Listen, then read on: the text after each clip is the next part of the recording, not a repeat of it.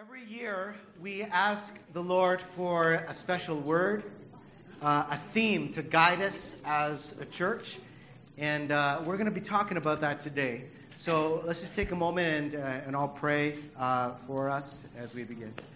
Lord, we ask that you speak to us today. We believe you've been speaking to us all uh, year long. Uh, every single day, Lord, you have something valuable that you want to say to us. You're shaping and forming us. Uh, and so, Lord, I pray that for the next uh, 45 minutes or so, uh, all, uh, all eyes are open, all ears are open, all hearts are open, all minds are open to you, Lord. We thank you. You are a God who loves us uh, more than we'll ever know. In Jesus' name, amen. So, as I said, every year we ask the Lord for a special word, a theme to guide us as a church. And this process usually begins in late spring, and then it's kind of affirmed and amplified throughout the summer. We keep saying, Lord, what is it that you want us to do for the next year? And we pray through that all through the year. Uh, and uh, we study, we read, we listen to the congregation and the community around us. Uh, we look at what's happening in our culture. And so today we're going to share what the Lord has been saying to us about where He wants to take us in 2017. And we're going to spend the next several months kind of fleshing out this idea and what it looks like for us to live this way. But first, I want to establish where we are right now. Uh, we just concluded 2016, which was a turning point uh, in our church's history. So, where have we been? And where are we now? And where are we going? Uh, let's talk about, I just want to review real quickly three things, and this is on your outlines if you want to fill these in. Uh, what is our mission? Why do we exist? Our mission is, has always been to make disciples of Jesus Christ, both locally and globally. That's what it's all about. We're not here to make just converts, just have people pray a prayer and, and get dunked in the baptismal, and that's it. We are here to make disciples, mature, courageous, heroic, faithful followers of Jesus, not just here, but also abroad. Our vision is to be a church that loves the unchurched and that unchurched people love to attend. Most churches uh, are just kind of playing musical chairs with other churches, they're just swapping Christians around. Uh, and, and I believe that our church, we believe that our church needs to be reaching unchurched people. Uh, that includes people who have never, uh, don't know anything about God, uh, grew up in a, maybe a different faith tradition or no faith tradition. Uh, that includes people who are de-churched, who used to go to church, but somehow uh, either walked away from their faith or just got disillusioned with Christianity, and, and so they are de-churched. And so we are, are looking to reach people that are, are not currently attending anywhere. And our legacy, uh, in terms of our, our future, is always going to be dependent and determined by whether or not we bear fruit and multiply. So that means believers are multiplying believers. That means uh, churches are multiplying churches. That means that leaders are reproducing leaders. Uh, and so reproduction, we know, is the mark of maturity, right? You're a doctor, right, Chris? And so uh, uh, you know that when the human body is ready to bear uh, uh, babies, then we consider it mature. We consider that person mature, right? Uh, reproduction is the mark of maturity. And all churches, we know, eventually die. There is no church that has been established since Jesus' day that is still around today, right? There are some churches that maybe last 100 years, 200, maybe some even 400 or more, but there's no church that has been around 2,000 years except the global church of Jesus, right? And so, uh, as you know, you also will one day die, and we think about what we want to accomplish before we die, right? And some of us have a lot of time, some maybe not quite so much. Uh, our job is not to have the longest lifespan possible. That's not actually the goal of life, is to live as long as you can and just kind of hold on as long as you can, right? The point of life is to make the most of what you have, the time that you have. We want to bear as much fruit as we can as a church before the Lord says, Your time is finished, right? So one day, Trinity won't be here anymore. There'll be another church here or another, another work. So before that happens, how much can we do together, right? If our goal is survival, some churches are just trying to survive. Like, man, we could just make it to another year and not lose too many people and squeeze by in our budget. Okay, we balanced the budget. Yay, we did it. That's not what the church is for. If our goal is survival instead of fruitfulness, we've missed the point. There are some people that sacrifice their lives in order to have a much bigger impact, right? It's like, uh, you know, all these stories of heroism that you see. Right? What would happen if a church willingly gave up its life in order to have a bigger impact? What if we said, we're going to take everything that we have in the bank I'm going to invest all of it this year, all of it. And we might not survive financially, but we know that's going to have a big impact. Now, I'm not suggesting that we do that. Maybe the Lord will lead us to do that. I don't know. I'm just saying, my friends, that our, our mentality, our goal is not survival, it's fruitfulness. Yes? Right? Yeah. So, uh, that's our, our mission, our vision, our legacy, just to make sure we're all on the same page. Let's talk about 2016. Our theme last year was flow. And this came from uh, Revelation 22 1 2. We always have a theme verse every year. Revelation 22 1 2, which says this. This is a, a, some of the very last words of the Bible. And we're getting a vision of this kingdom that God is ushering in. It says here, that the angel showed me, meaning John, the one who wrote this, who re- recorded this vision from the Lord, the angel showed me the river of the water of life, as clear as crystal, flowing from the throne of God and of the Lamb down the middle of the great street of the city. And it's this amazing, beautiful image of Jesus on his throne and from his flowing waters of life all through the city, bringing life wherever it touches. And we took this as our theme verse for last year. The idea here is that God is a God of motion.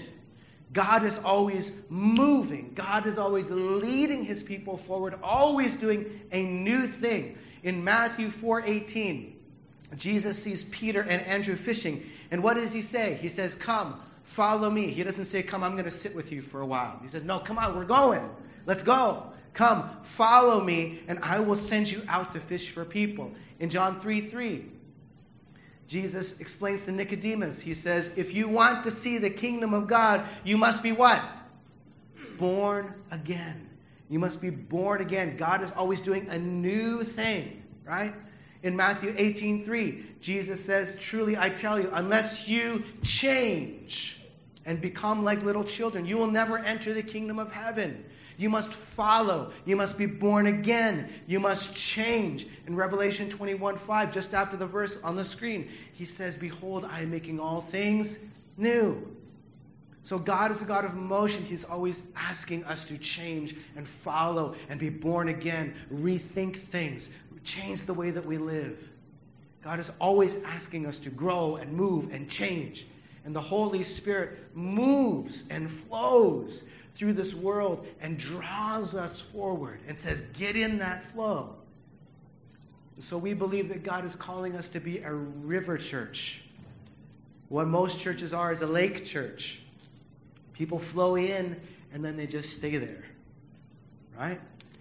And the idea is to get more and more people into one place, gathered around one pastor 500, 1,000, 10,000, 50,000, gathering around one pastor in one place. A river church is different. People flow in, but they keep moving and they move downstream. And God may take them to other places to minister. And the measurement is not about volume contained, it's about flow rate, right? The, the, the measurement is not about gallons retained, it's about gallons per minute. Pastor Larry Walkemeyer says that for his church, uh, this meant that God was saying to them, stop worrying about growing your numbers. Instead, begin to send people out to start new churches. New people will come to fill their place. And he said, We sense the Lord saying, if you focus on flowing instead of just growing your church, just watch what I'm going to do felt like God was saying that to them. And so they have a mid sized church called Light and Life Christian Fellowship down in Long Beach. And their mid sized church of five or 600 people, they had to decide whether they were going to get a bigger facility. And God said, No, I want you to become a river church. I don't want you to keep gathering, just send people away. And then you'll have more room, right? Uh, and so, in the past 20, 30 years or so, they have planted 19 churches locally and another 25 churches internationally. One church. Sometimes they've sent a quarter of their people away, their best leaders, right, in order to start a new work. Now, what would you rather have? They could have maybe gone from 500 and maybe got a bigger place and gotten to 1,000 and said, Yay, we're successful. And instead they said, No, we're going to keep sending away 19 churches locally, 25 churches internationally, one church. What's more effective? Still water is stagnant. You don't want to drink from still water. You want to drink from flowing water. Moving water is fresh and it's life giving. And our world is dry and it is barren and it is broken and it needs fresh, flowing, living water. And so we started asking what communities and groups do we flow through? What do you flow through each day? Right? Eileen, Andre, you, you work in, in different places. You have very interesting uh, communities that you flow through.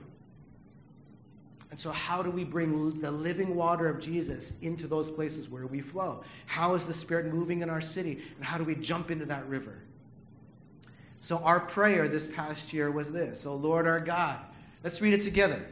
This is what we prayed all year. We said, Oh Lord our God, we've gathered in your most holy name that we might drink together from the water of life. We come to praise you, for you are Lord of all creation, to enjoy you, for you are a heavenly Father, to learn from you, for you are a wonderful counselor, and to serve you, for you are Almighty King. We, we prayed, open up the floodgates of heaven, Lord, and let the river of life flow through this great city as we seek to love our neighbors as you have loved us. In Jesus' name we pray. Amen. Now, I'm telling you, I'm here to tell you today that God answered that prayer in some huge ways this past year. We prayed that every week, faithfully, every week. And here are some of the ways that God has answered that. The most obvious thing is that uh, God allowed us to become a multi site church this year.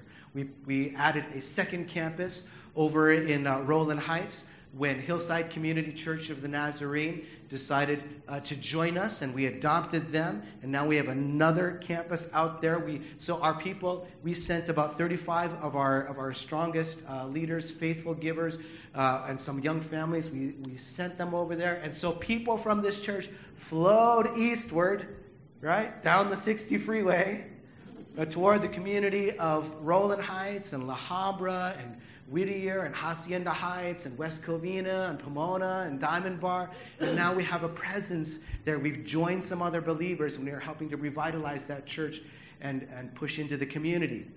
We're so grateful because our new family trusted us so much. They have a five acre uh, piece of property with a wonderful facility. And people, for, for the last 40 years, have just poured and poured into that ministry, but for some reason it just shrunk and they weren't able to sustain it. But man, they poured into that. You can look at things there and, and people say, I built that with my hands, you know? And people gave with giving campaigns and invested thousands and thousands and thousands of dollars into that. And they trusted us so much. And they said, Here, please, please receive what we have to give you. We would like to join with you. It's amazing to me. Absolutely amazing. And so God has given us another outpost, another base camp from which to impact lives for Christ. Amazing people, beautiful facility, tons of space to expand. This year we said farewell to three pastors. Uh, pastor Sam Chung, who was the senior pastor of Hillside uh, before, uh, and became our Rowland Heights campus pastor. Uh, he eventually felt led to become the interim Cantonese pastor at PASNAS. And so he, he left, uh, but he was instrumental in bringing this whole thing together. Pastor In-Sik Hwang, who was our uh, Rowland Heights Korean pastor, uh, finally retired after many, many years of ministry. Uh, and Pastor Dorcas, our, uh, our Monterey Park Chinese pastor, also stepped down in November. Uh, and so people are flowing, people are moving. Um, God has sent us new leaders. Uh, my wife, Pastor Christine, has become our new Rowland Heights campus pastor. Pastor Joseph and Joanna Nye are our new Rowland Heights Chinese pastors. And so God just is sending us leaders uh, and, and workers for the harvest. Uh, we, um, we share the same values, uh, the same commitment to multicultural ministry. We have uh, two campuses, 350 people across six congregations. It's amazing. We're so diverse. I love it. Um, and I want to uh, share one thing which I just found out this weekend. Normally, when you do a merger, uh, people tell you to prepare uh, that the cost of that merger will be about $100,000 over the year. Uh, with legal fees and renovations and adjusting staffing levels and all of that. And we got pretty nervous because that turned out to be true. Uh, ever since we merged in, uh, in April, month by month, we were just kind of in the red just a little bit because because of some of those added costs. And we're making we made adjustments to our budget to try and stem that. But by the December, uh, we were um, our expenses were exceeding our revenue on both campuses put together by about $100,000. And we have reserves. We had about $400,000 in reserves, so we could absorb it. But man, we were getting a bit nervous. We are saying, Lord, what are you going to, how are you going to, this is your problem. It's your church. Um, and we're trying to be faithful, but Lord, what are you going to do? And in December, we asked uh, everyone to consider giving a generous year end gift. We do that every year. Um, and we typically get uh, some additional revenues that month. People are just feeling in the giving spirit and they want to support what we do. And this month, between our two campuses, in addition to some funds we got from our preschool, which is profitable at the moment, it's not always that way, but right now it is. In one month, we wiped out that entire red ink.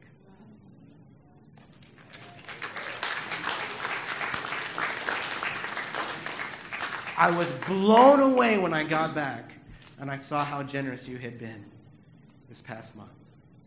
In one month, that was all wiped out. And so God is, is honoring, I think, our step of faith. And this next month, we're starting clean. And we have plenty of reserves, and things are looking good for us. And so I appreciate your generosity because when you give, you allow us to do all the things that we do.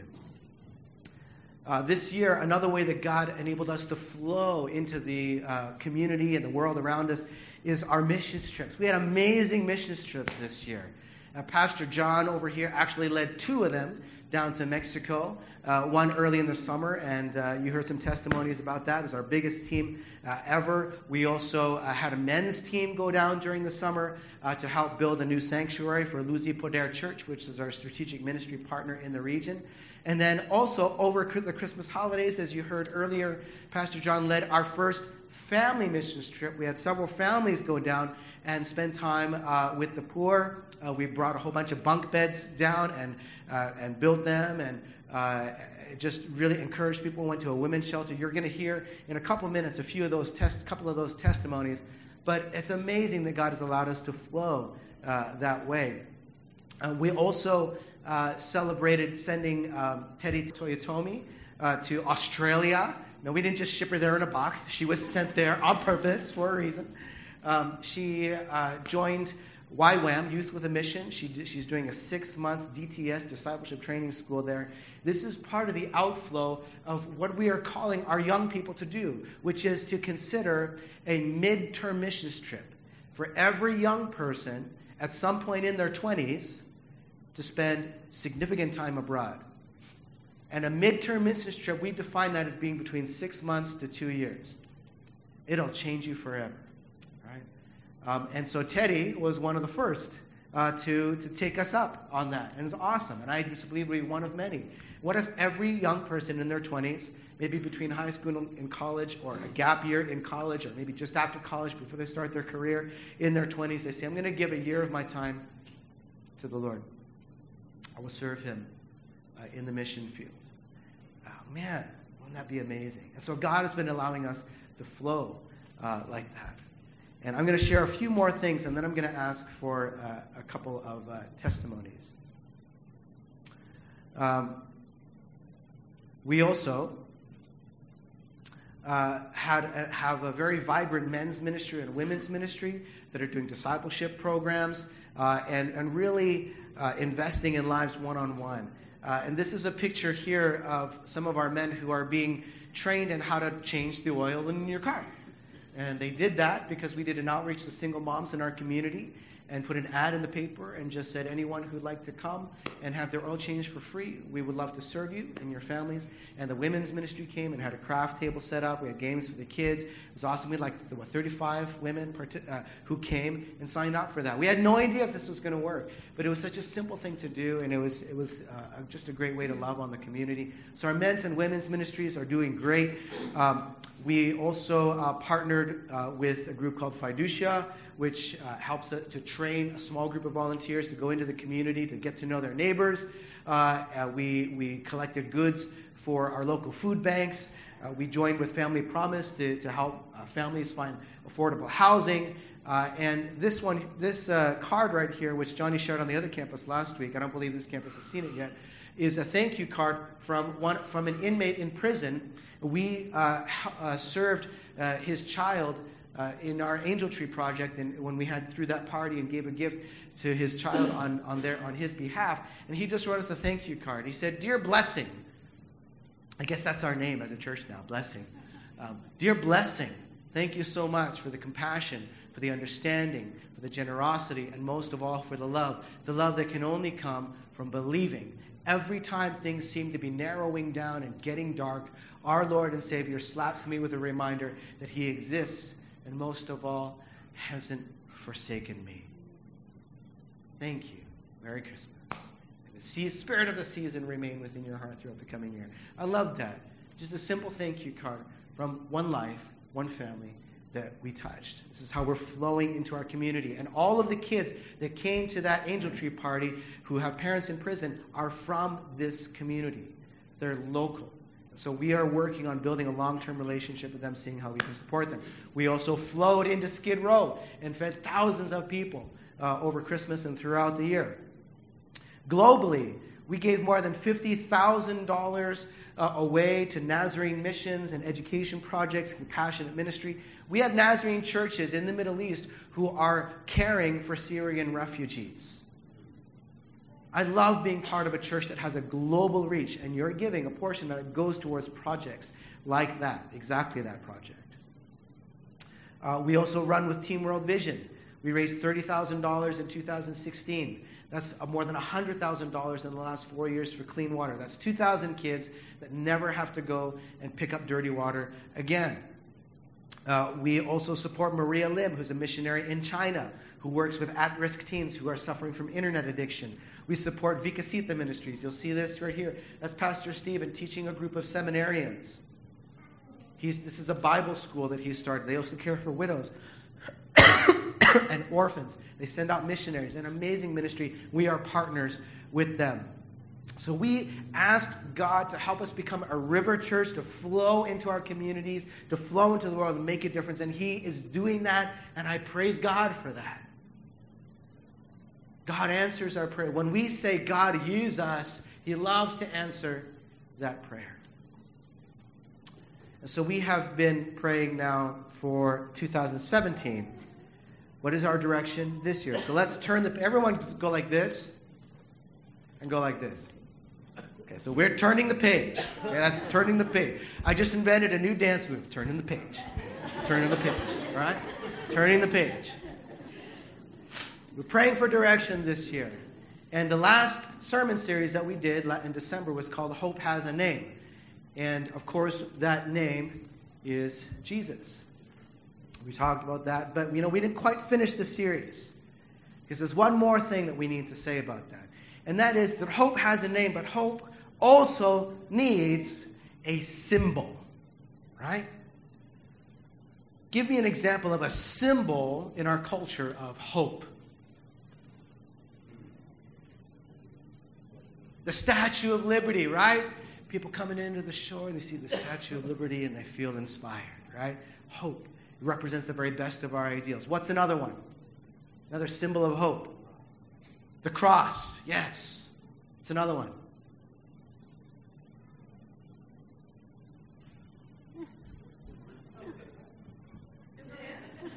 That's right, Superman's S, right?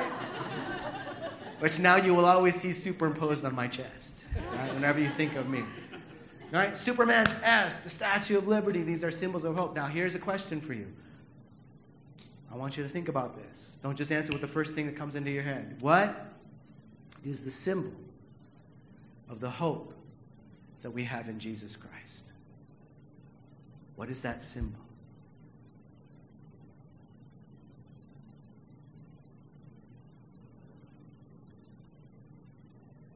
Someone said the dove. Some people might say the cross. Heaven.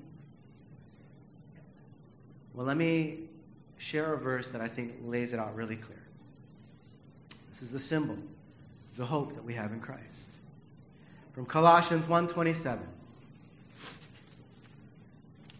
God has chosen to make known among the Gentiles the glorious riches of this mystery, the mystery of the gospel, which is Christ in you, the hope of glory. You see, the symbol that God has given the world, that is the hope, the symbol of our hope, is you. It's the church. You Christian.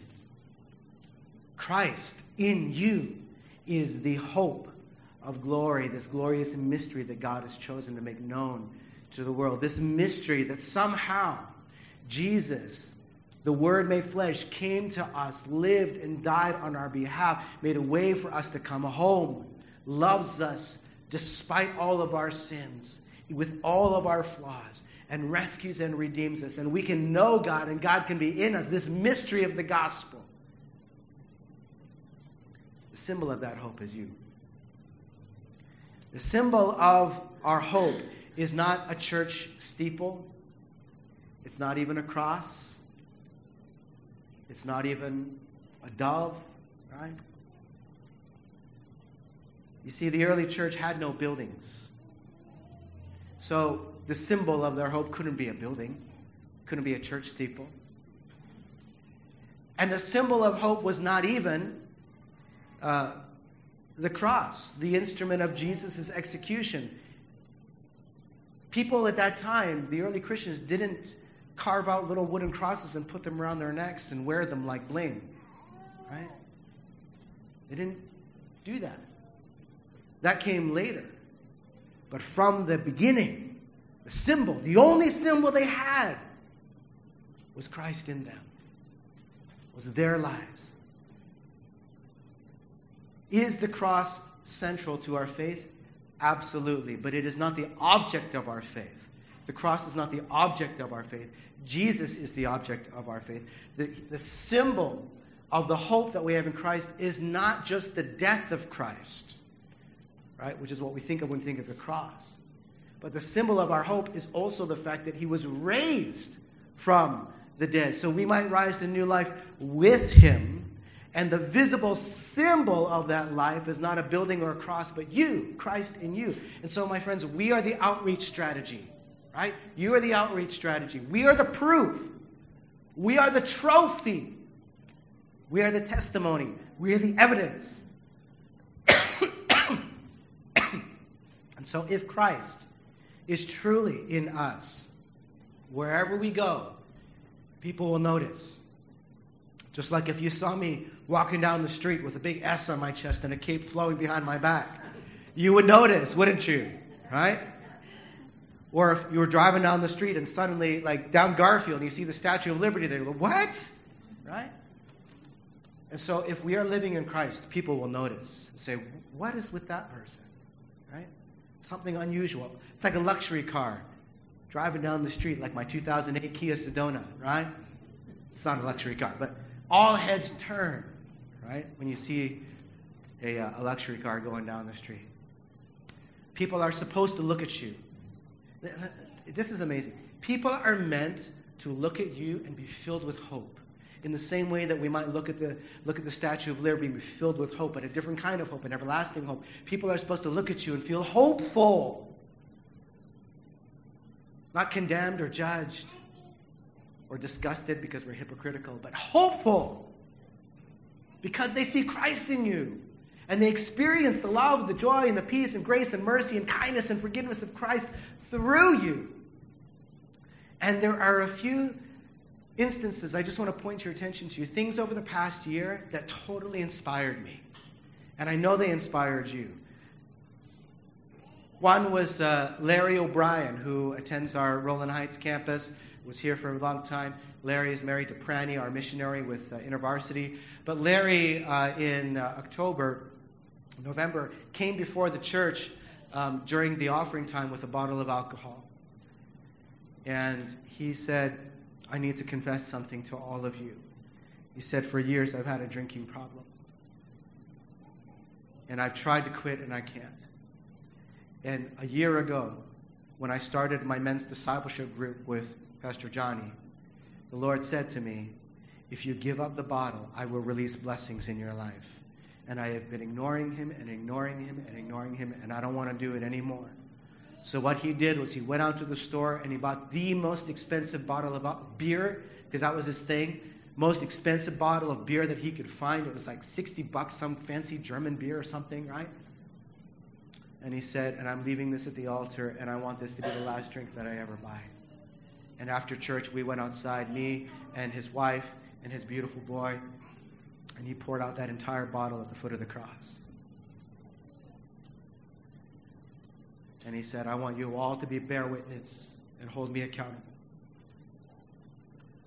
I just got goosebumps. There were grown men weeping in the church that day. Why does that touch us so much? Hold on to that thought. The other person I want to point attention to is Molly. Molly Ramos, right here. Now, I don't know about you, right? But when we're worshiping on Sundays, I want to stand next to her. because she is so, oh, full of joy when she worships God. It's like she only has eyes for Jesus. And it's like she's hearing from God during that time and just having a conversation with God. It's a beautiful thing. And I think of the relationship, the intimacy that Jesus had with the Father. And I experience that when I'm next to you, Molly. I love that. I love that about you. Next week, you're to have like all these people like crowding, crowding. all the people are to be in this section. Like nobody's to be over here.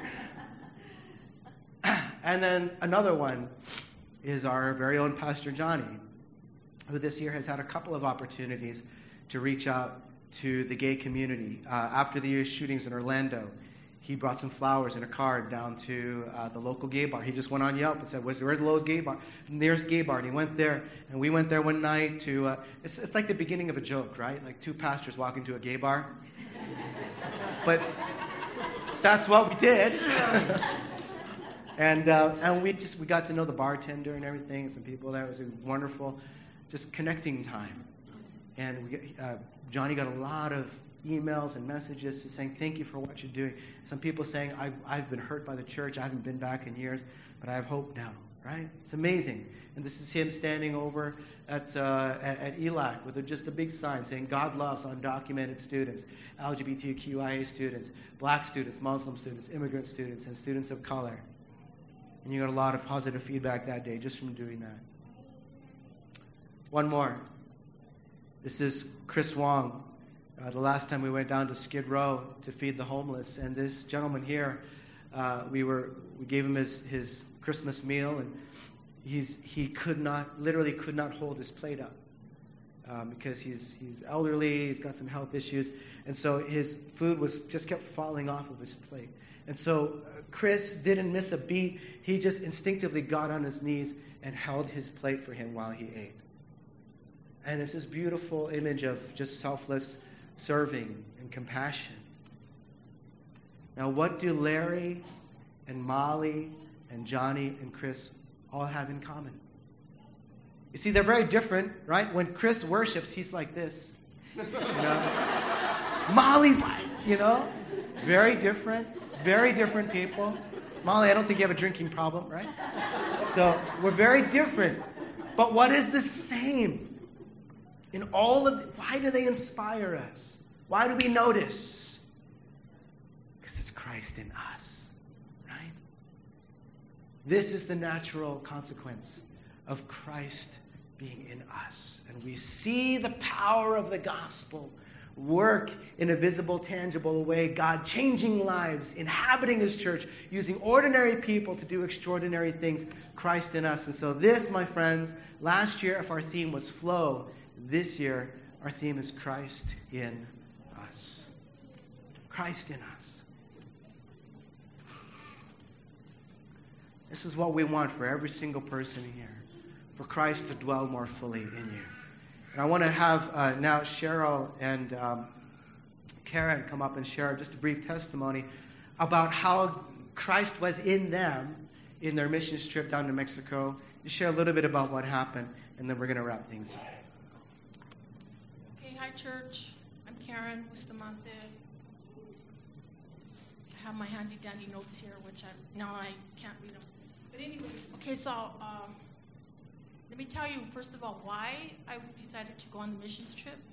Uh, when I first came here to Trinity, they had a I don't remember what it was called. That had that fair where they had all the different um, uh, services that you could do here at the church. And Gracie had the table with the missions, and I told her I want to go on a missions trip. That was a few years ago, and that was as far as it went.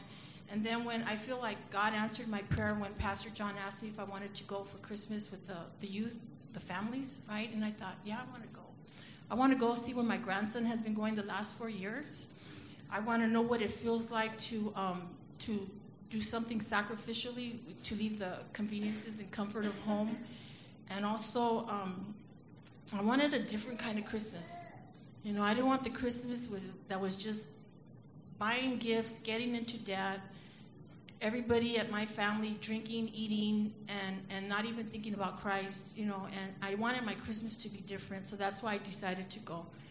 And I have to tell you and be real that, uh, like maybe two weeks before we were going to leave, I wasn't going to go because of some personal issues with uh, with my grandson who was going, and I didn't know if I was going to be able to go and keep my eyes off of him and not be focused on his behavior. I'll be honest you know, and I had sent Pastor John a text saying that um, that I, there was a glitch, and I never got a response to that text. And you know, and I just prayed to God, and I said, you know, God, why am I going? You know, I'm going because I want you to use me. I'm not going to see how my grandson behaves down there, or how he behaves with the other people. Um, I, I just want to go because I want you to take me there and see what's going to happen. So I'm so grateful that I we went. And um, it, it, it was a crazy trip, you know, um, the traffic just to get across the border, um, the little things that happened when we were going. Uh, I'm just going to tell you, uh, you know, from my point of view, like Friday night, um, we crossed the border, was still daylight, well, getting towards evening. By the time we got to Ensenada, it was already nighttime. And uh, oh, you know what? I want to thank Pastor John and the church for supporting us, and John for for putting this whole thing together. He doesn't see any obstacles, let me tell you, because that first night I was in the van riding with the family from Rowland Heights, and we go and we stop to go pick up uh, Pastor Son, right? Because he was going to do the worship at the women's rehab. And there's no place to put this guy. And he has this big old speaker and this big old keyboard, and I'm like, where the heck is this thing gonna go, right? My mind, I'm thinking, oh no, John, there is no room for this person. You know, you something has to change. Well, yeah, it did change. His wife jumped from his car to our van. Uh, one of the kids, I was sitting in the seat, sat in the middle, and um, the driver, Janice, what inspired me was she said, We don't say no in this car. And that just really touched me, you know, because they didn't see any obstacles. So there we are with the big old speaker on Sandy's lap and the keyboard sitting across us, you know, going out one window to the other. And there we go, right? And I'm thinking, ay, ay, ay. And I'm like one of the, I am the oldest person on the trip. I have to go to the bathroom. There is no stopping for bathroom. And then uh, we're following John, and his car gets two flats, not one, two. And so there we are, parked there waiting. And uh, thank God the little man at the store let us use his restroom. And we got from there to the women's rehab, and we were late. That was another hallmark of our trip. We were late for everything. And um, but you know what? The people there were gracious enough to wait for us. So they waited for us to get there Friday, and we had dinner, we had worship. My grandson did a testimony, and I was able to hear how God has used him, you know, God is using and working through my son, my grandson. And so that was uh, Friday. It's raining, and then Saturday morning we get up and we're going to go to the different homes to do the bunk beds. And it's pouring, raining, cats and dogs. And in my mind, I was thinking, if it would have been me running the show, I would have said, "Oh no, we got to reschedule, right? Too much rain." But no, we didn't do that, and out we went. You know, caravanned out there, and different families. A few of the families got to actually be left off at the house, right? And then we left him there. And I'm going to tell you, I was I was scared. I didn't want to be left at a house by myself because I envisioned myself on the floor with the directions and all the the screws and everything, and me with my grandson, the two of us together, I was like, oh no, that's to be a disaster. But you know what? Uh, it didn't happen. I didn't actually get left. We didn't get left by ourselves, but we got to help other families do that. And I just want to tell you that what impressed me about that is um, these people that living down there. You know, they don't have nothing. You know, we, I, I, I think of myself and, and how I'm never satisfied with what I have. You know, constantly getting rid of stuff and replacing it with 10 more things you know, and uh, and I see these people, and they were happy to see us, you know, their the joy on their face, and um, it just really, really impressed me. And then while we were there at each family's house, Pastor well, Pastor John prayed over them, you know, and they prayed, and you know, they have that faith and hope and trust in Jesus Christ. Their lives are so simple, you know, and some of the houses they were all different. Some of them had um, a stove in them. One house had a stove and a bathroom inside. Another one didn't have that. You know, you had to go outside and use the restroom, or you had to take a bucket to, to flush the toilet to make the water go down. One house didn't have any light. We are trying to put a bed together with no light, so people are holding their phones up with, you know, to get light to put the bed together. You know, and, and that's what happened on Saturday. And then Sunday we got up, and we got up and we went to church, and we got to go to Luz y Poder, where the kids have been going the last four years. And we were late, you know, and they waited for us like a half hour to do their service, which I thought was pretty impressive because in my mind I would have said, "Who the heck are these people making us wait?" And that was, you know, I want to tell you that while I was there, the enemy was at work because in my mind those negative thoughts were telling me, you know what, oh, you wouldn't do this or you wouldn't do that, and all this constant negativity going through my head, you know, and um, and so I had that battle going on in my mind, you know. But you know, God is good because He answered with everything that the enemy threw at me. The response I got back was that look of gratitude on somebody's face. The little kids, when they were opening up the gifts, you know, and told me that what I was doing and why I was there was I was accomplishing something. You know, I didn't actually put a bed together, you know, with my hands. I didn't actually do anything. And I thought, well, why am I here? What is my purpose? You know, well, like, you know, Pastor Albert just shared, to be that hope, the glory of Christ, and that I have in me to share that with those people there, you know, and uh, so Sunday we did the service, and one of the high, we were there, and one of the highlights for me was that when I seen the pastor walk to the door, and he puts his arms out like this. Ricardo. He's walking my grandson.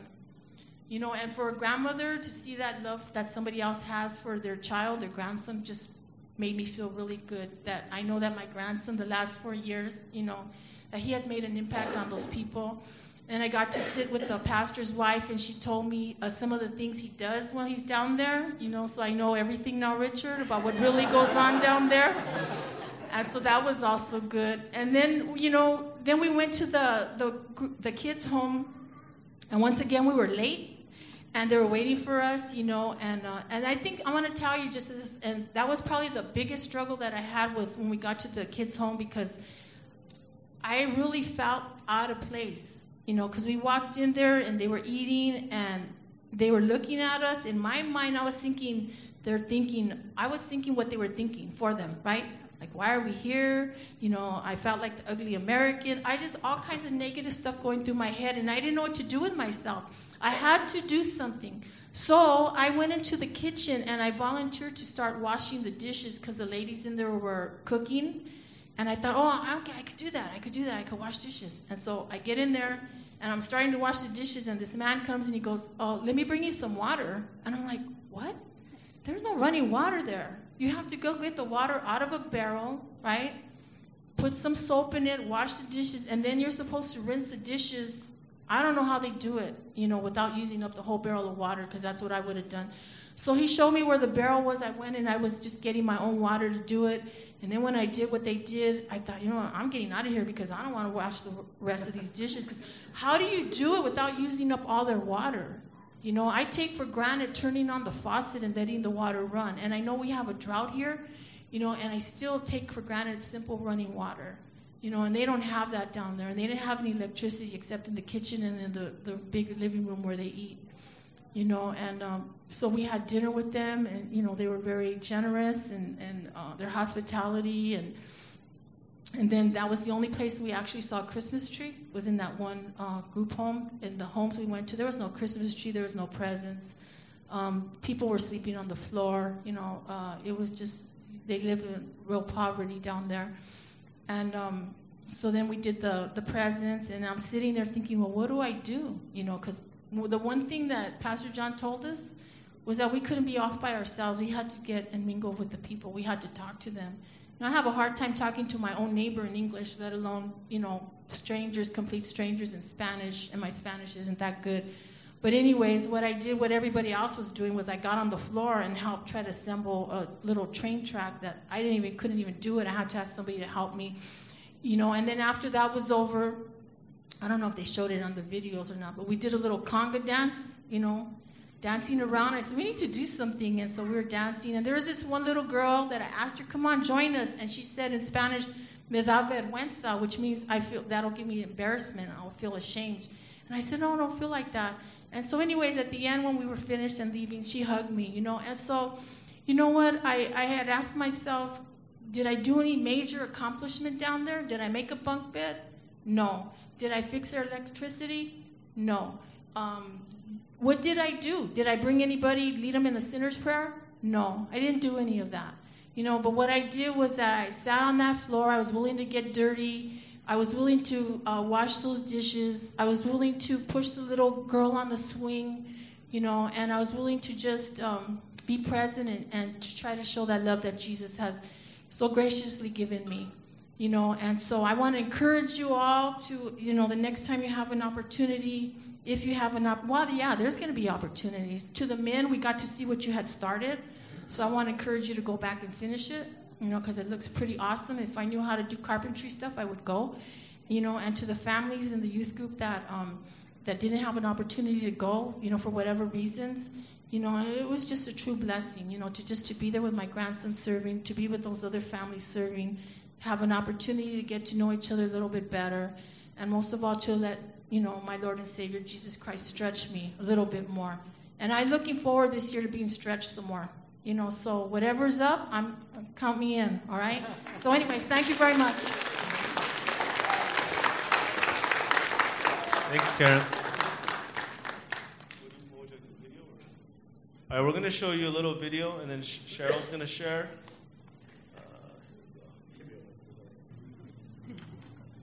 Okay, so everybody knows I hate standing in front of a group of people talking without starting to cry or tear up. But anyway, so I have I, I made the, the slideshow really long so I could talk really short. but um,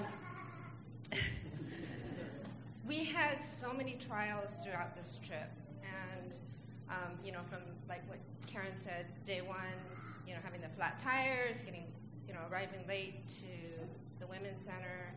Um, let's see, having to deal with the rain and the mud and the hail and you know I, I didn't get left i mean like karen i didn't get left in any of the, the homes but you know they were really small homes. And we take it for granted that you know we can go into our bathrooms and flush the toilet or even have a bathroom and um, you know to have running water have electricity.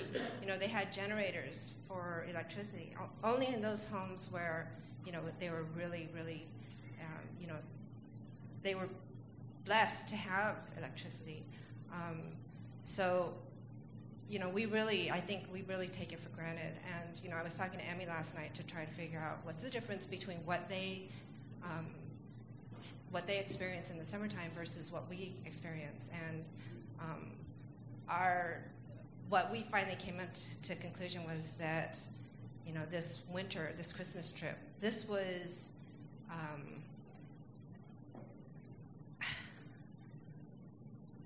this was just, it was like boot camp style.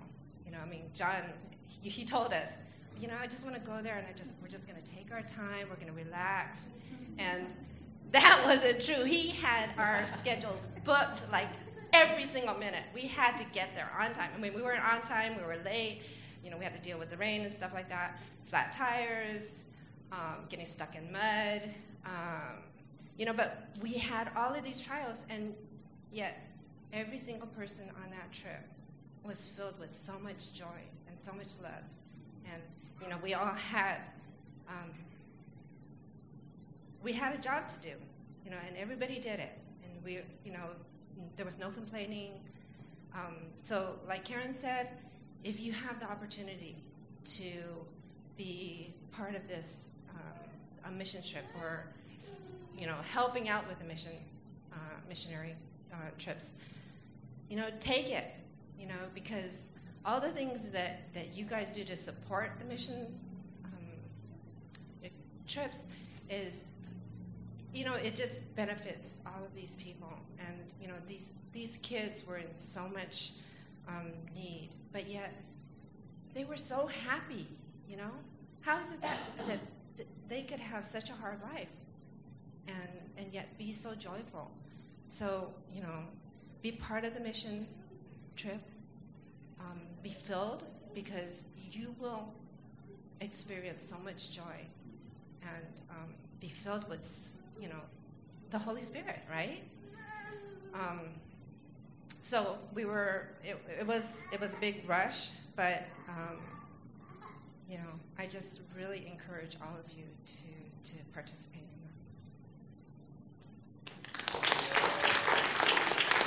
Good job. Oh, good job. Um, just want to say one thing real quick. Uh, Andre and Eileen, uh, Benton, Bonnie, Brian, Jennifer, thank this trip would have happened without, especially you three, you three families. Every time the youth group wants to try something different, and I'm a pretty wild guy, I just tried new things like a Christmas trip, on, I mean, a mission trip on Christmas Day. You guys are always first in line to help in any whatever I ask. Uh, I just want to say thank you. I, I love you, and I just want to. I just really value and appreciate you guys. Um, this trip, um, I'm going to be really honest. My wife wasn't particularly on board with it originally because Christmas time is Christmas time. But uh, just one thing you got to know about me as a Christian when, when God puts something on my heart, I really try my best to say yes. And if that has to, if that means having to sacrifice whatever it looks like, then so be it. And um, this trip was a mission trip within a mission trip. I am the youth pastor, and I love the youth. When you love the youth, that means you also love the parents. So my mission trip was to give the families an opportunity to actually spend Christmas in a way that's different, and in a way that's giving, in a way that's dirty, in a way that's smelly, in a way that's cold, but in a way that they'll always, uh, that's memorable, and that they could serve the people in Ensenada in a way that would inspire them. And um, that was my mission trip. Their mission trip was to help with the bunk beds and the toys and all that. Uh, mine was for the youth and the families. And I just want to thank everybody here at Trinity. You guys, uh, yeah, like let me do stuff like that, and I just I can't believe it. And it's just it's a joy to be your youth pastor, and it's a blessing and an honor. I love y'all. Thank you.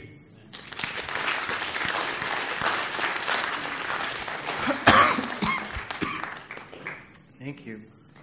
Um, in reality, our team didn't go down uh, to you know serve a bunch of strangers. Uh, they spent the holidays with family. They spent the day with not just each other, uh, but we consider our friends in Ensenada our family. We've been there a number of times now and built relationships. And so they, they imagine how many people went to visit family over the holidays, right? I did. Mine was in Canada.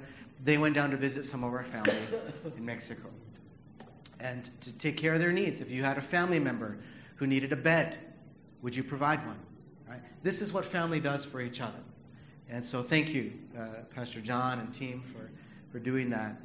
Uh, again, this is Christ in us, right? Uh, St. Patrick. Um, anybody know who St. Patrick is? Right? Guy with the. Oh, I'm thinking of leprechauns.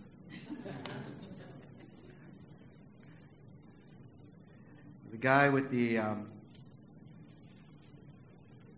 what you think about on St. Patrick's Day with the little clover and everything. Everybody know why he uh, is known for the clover?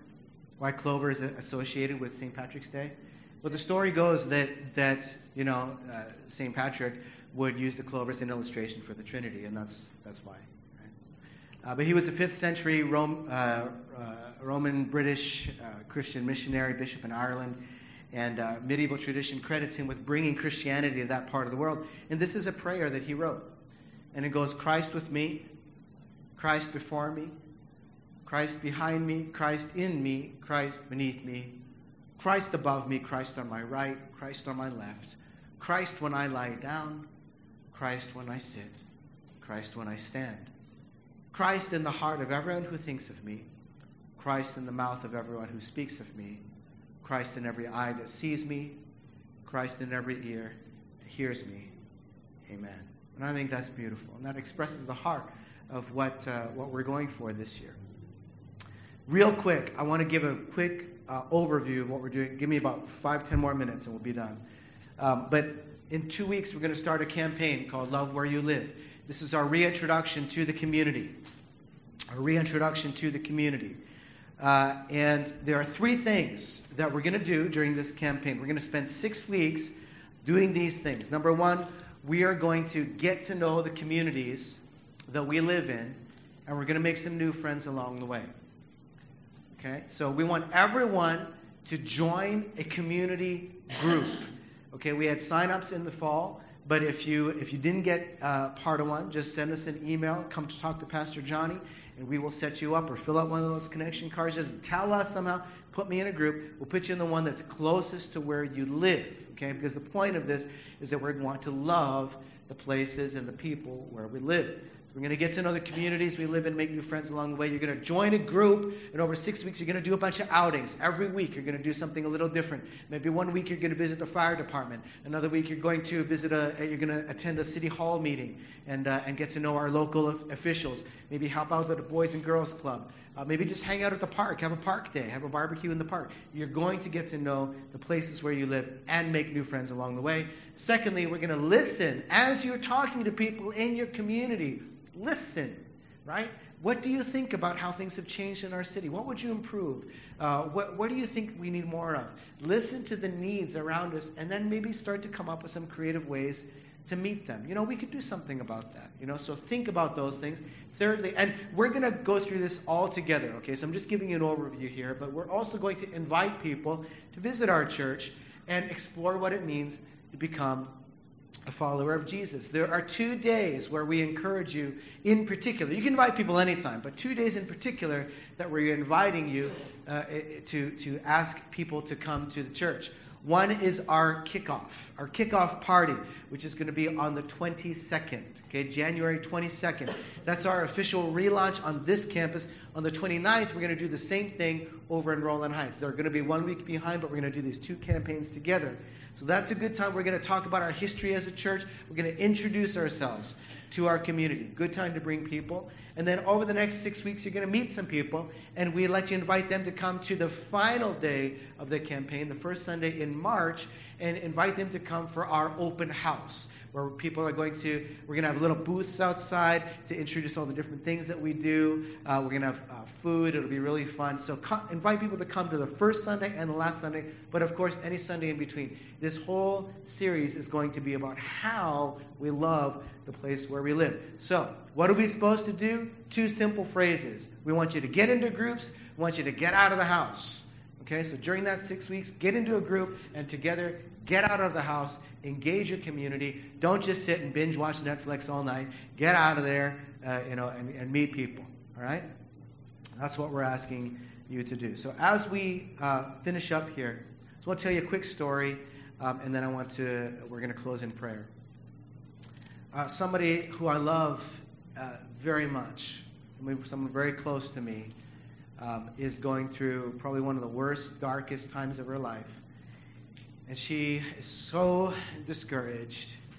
And uh, we've been spending a lot of time just talking, counseling, just trying to uh, help her and her family kind of grasp what is happening and, and how to find a way forward.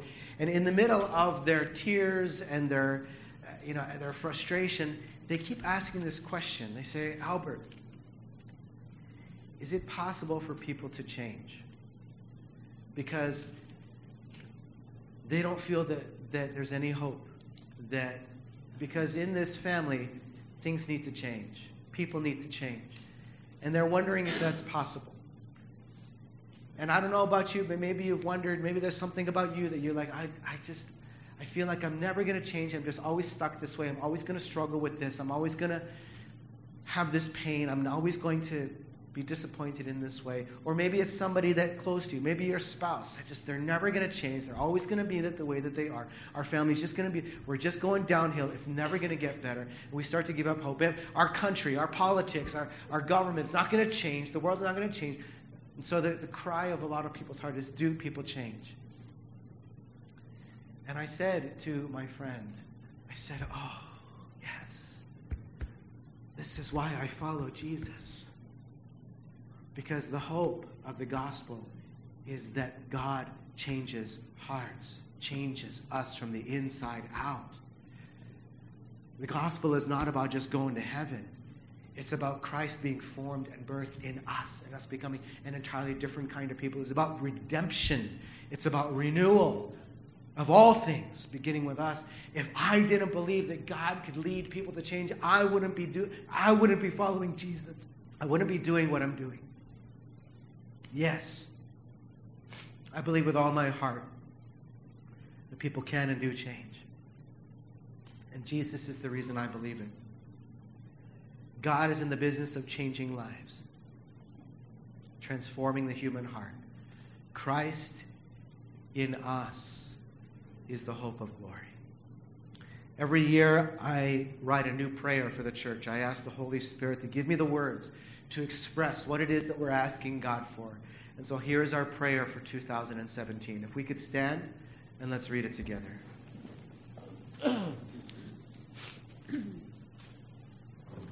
O Lord, our God, let's read together. You have chosen to make yourself known through your creation, your word, your Son, and your Spirit. Now, reveal your glory to us and through us the church. Speak to us, form us, lead us, dwell in us.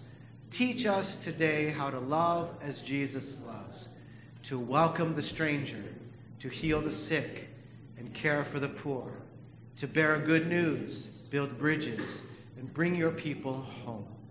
For Christ in us is the hope of glory.